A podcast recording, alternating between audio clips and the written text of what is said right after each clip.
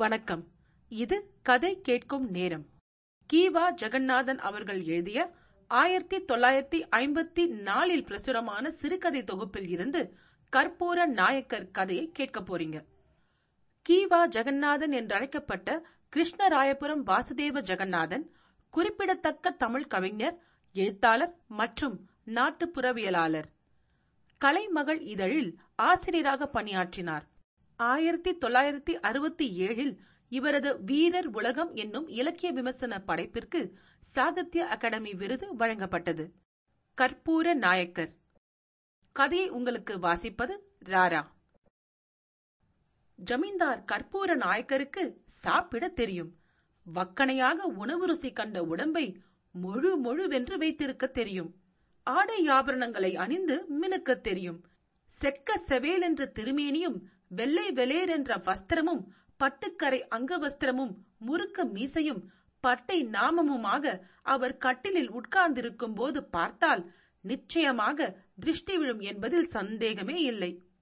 நாயக்கர் தோத்திர பிரியர் அவருடைய முன்னோருடைய வீர தீர பிரதாபங்களையும் அவர் தாமே பத்து வருஷங்களுக்கு முன் புலிவேட்டைக்குப் போய் நரிவேட்டையாடிய சாமர்த்தியத்தையும் அந்த வேட்டையை கொண்டாட அவர் அன்னதானம் செய்த விமர்சையையும் பாராட்டி பேசி ஜமீன்தாருடைய திருவுள்ளத்தில் இடம்பெற்றவர்கள் பலர். அவருக்கு ஒரு மந்திரி. அநேகமாக பணக்காரர்களுக்கும் ஜமீன்தாரர்களுக்கும் முன்னடியாராக இத்தகைய மந்திரிகள் இருப்பது எங்கும் வழக்கம்தான் இவரும் முதலில் ஜமீன்தாருக்கு இங்கீதமாக பேசி அவர் பிரியத்துக்கு ஆளானவரே. வாய்ச்சவடால் அடிப்பதிலும் யாரையும் மடக்கி பேசுவதிலும் ஆள் மிகவும் கெட்டிக்காரர். தெரியாத விஷயங்களில் எல்லாம் தலையிட்டுக் கொண்டு பேசுவதில் அவருக்குள்ள துணிவு வேறு யாரிடமும் இராது. அந்த செவடால் ராயரை திருப்தி பண்ணினால்தான் ஜமீன்தாரின் திருப்தியை பெறலாம் என்பது ஊரறிந்த ரகசியம். ஒரு நாள் ஒரு புலவர் கற்பூர நாயக்கரை நாடி வந்தார். அவர் நாடு முழுவதும் சுற்றினவர். முரடர்களுக்கு முரடராகவும் சாதுகளுக்கு சாதுவாகவும் இருப்பார். உலகம் அறிந்தவர் இன்னாரிடம் இன்னபடி பேச வேண்டும். இன்ன திசையில் வெட்டினால் இன்ன பக்கம் சாயும் என்ற ரந்திரங்கள் எல்லாம் தம் அனுபவத்தால் தெரிந்து கொண்டவர் அவர். கற்பூர நாயக்கருடைய தரிசனம் அவருக்கு கிட்டியது. நாயக்கருடைய திருமுக விலாசத்தை காணும்போதே அவர் மூளையையும் புலவர் அளவெடுத்து விட்டார். இந்த இடத்தில் நம்முடைய வெண்பாவும் விருத்தமும் கவைக்கு உதவா? ஆளுக்கு தகுந்த வர்ணனையும் பாட்டுமே இப்போது வேண்டும் என்று எண்ணிக்கொண்டார். முதலில் தாம் கொண்டு போன எலுமிச்சம் பழத்தை ஜமீன்தார் கையில் சமர்ப்பித்தார். சமர்ப்பித்துவிட்டு பல்லை இழித்துக் கொண்டே நின்றார். ஜமீன்தார் புலவரை தம் கடாட்ச வீச்சன்யத்தால் ஒரு தடவை பார்த்துவிட்டு அருகில் நின்ற தம் அந்தரங்க மந்திரியை பார்த்தார். அந்த பார்வையில் இவரை விசாரிக்க வேண்டும் என்ற அர்த்தம் இருப்பது மந்திரிக்கு புரிந்தது. நீர் யார்? எந்த ஊர்? என்று மந்திரி கேட்டார். நான் தமிழ் புலவன் கவிஞன் பாட்டுக்கள் பாடுவேன். சமூகத்தை கண்டுவிட்டு போகலாம் என்று வந்தேன் என்று வினயமாக சொன்னார் புலவர். ஏதாவது பாடும் பார்ப்போம் என்று மந்திரியார் உத்தரவிட்டார். நான் எஜமான் விஷயமாக ஒரு பாடல் ஏற்றி வந்திருக்கின்றேன் விண்ணப்பித்துக் கொள்ள அனுமதி வேண்டும் என்று புலவர் சொன்னார். ஜமீன்தார் தம்முடைய மூங்காரத்தால் அனுமதி தந்தார். புலவர் கிராமத்து கைத்தொழிலாளிகள் பாடும் ராகத்திலே பாட்டை பாட ஆரம்பித்தார். கோவை பழம் போல சிவந்த நாயக்கரே என்று தொடங்கினார். பாட்டை சொல்லும் போதே உடம்பை நெளித்துக் கொண்டு கையை குவித்து கோவை பழம் என்று தெரியும்படி அபிநயம் பிடித்தார். ஜமீன்தாருக்கு தம் திருமேனியை புலவர் வர்ணிக்கிறார் என்பது தெரிந்தது.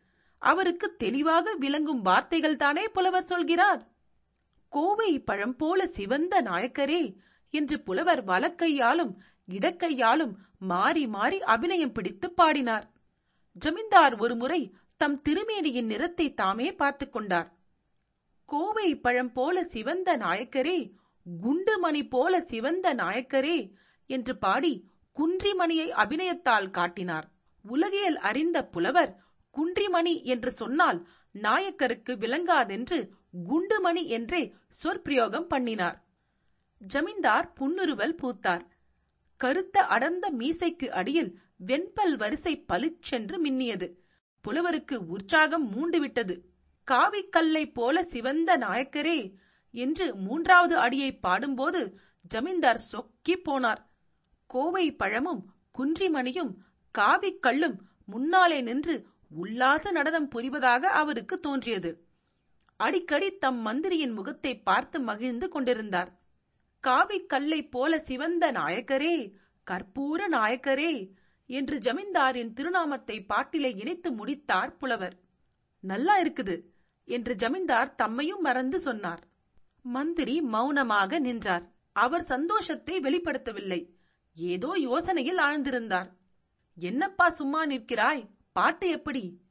ஜமீன்தாரே இப்படி கேட்கும்போது மந்திரி எப்படி மௌனத்தை கலைக்காமல் இருக்க முடியும்? எங்கே பாட்டை இன்னும் ஒரு தரம் சொல்லும்? என்றார் மந்திரி. கோவை பழம் போலே சிவந்த நாயக்கரே குண்டுமணி போலே சிவந்த நாயக்கரே காவி கல்லை போல சிவந்த நாயக்கரே என்று பாட்டு முழுவதையும் சொன்னார் புலவர். மந்திரி எதையோ கண்டுபிடித்தவரைப் போல திடீரென்று அதுதான் சொல்கிறேன் என்று சொல்லி ஜமீன்தாரை பார்த்தார். மந்திரி என்ன சொல்கிறார் என்பதை அவர் அறிய விரும்பினார். இதிலே குண்டுமணி இருக்கிறதே அதை பற்றித்தான் சொல்கிறேன் குண்டுமணியில் கொஞ்சம் கருப்பு இருக்கிறதே அதை வைத்தது சரியா? என்று கூறி வெற்றி மிடுக்கோடு புலவரை ஏறிட்டு பார்த்தார். புலவர் இடி வீழ்ந்தது போல் திடுக்கிட்டு முகம் சுண்டி தோல்வியுற்று வந்த வழியே போய்விடுவார். தம்முடைய சாமர்த்தியத்தை ஜமீன்தார் அறிந்து பாராட்டுவார் என்றெல்லாம் அவர் கோட்டை கட்டலானார். புலவரோ இதற்கெல்லாம் அயர்ந்த பேர்விழி அல்ல.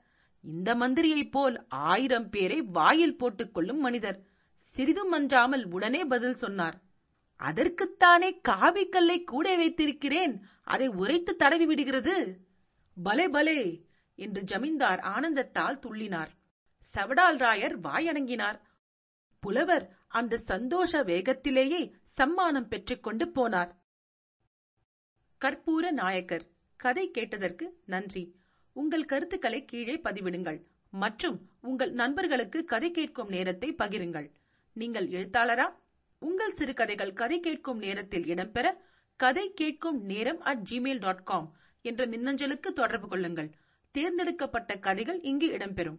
இன்னொரு கதையுடன் அல்லது பதிவுடன் உங்களை மீண்டும் சந்திக்கிறேன். நன்றி ராரா.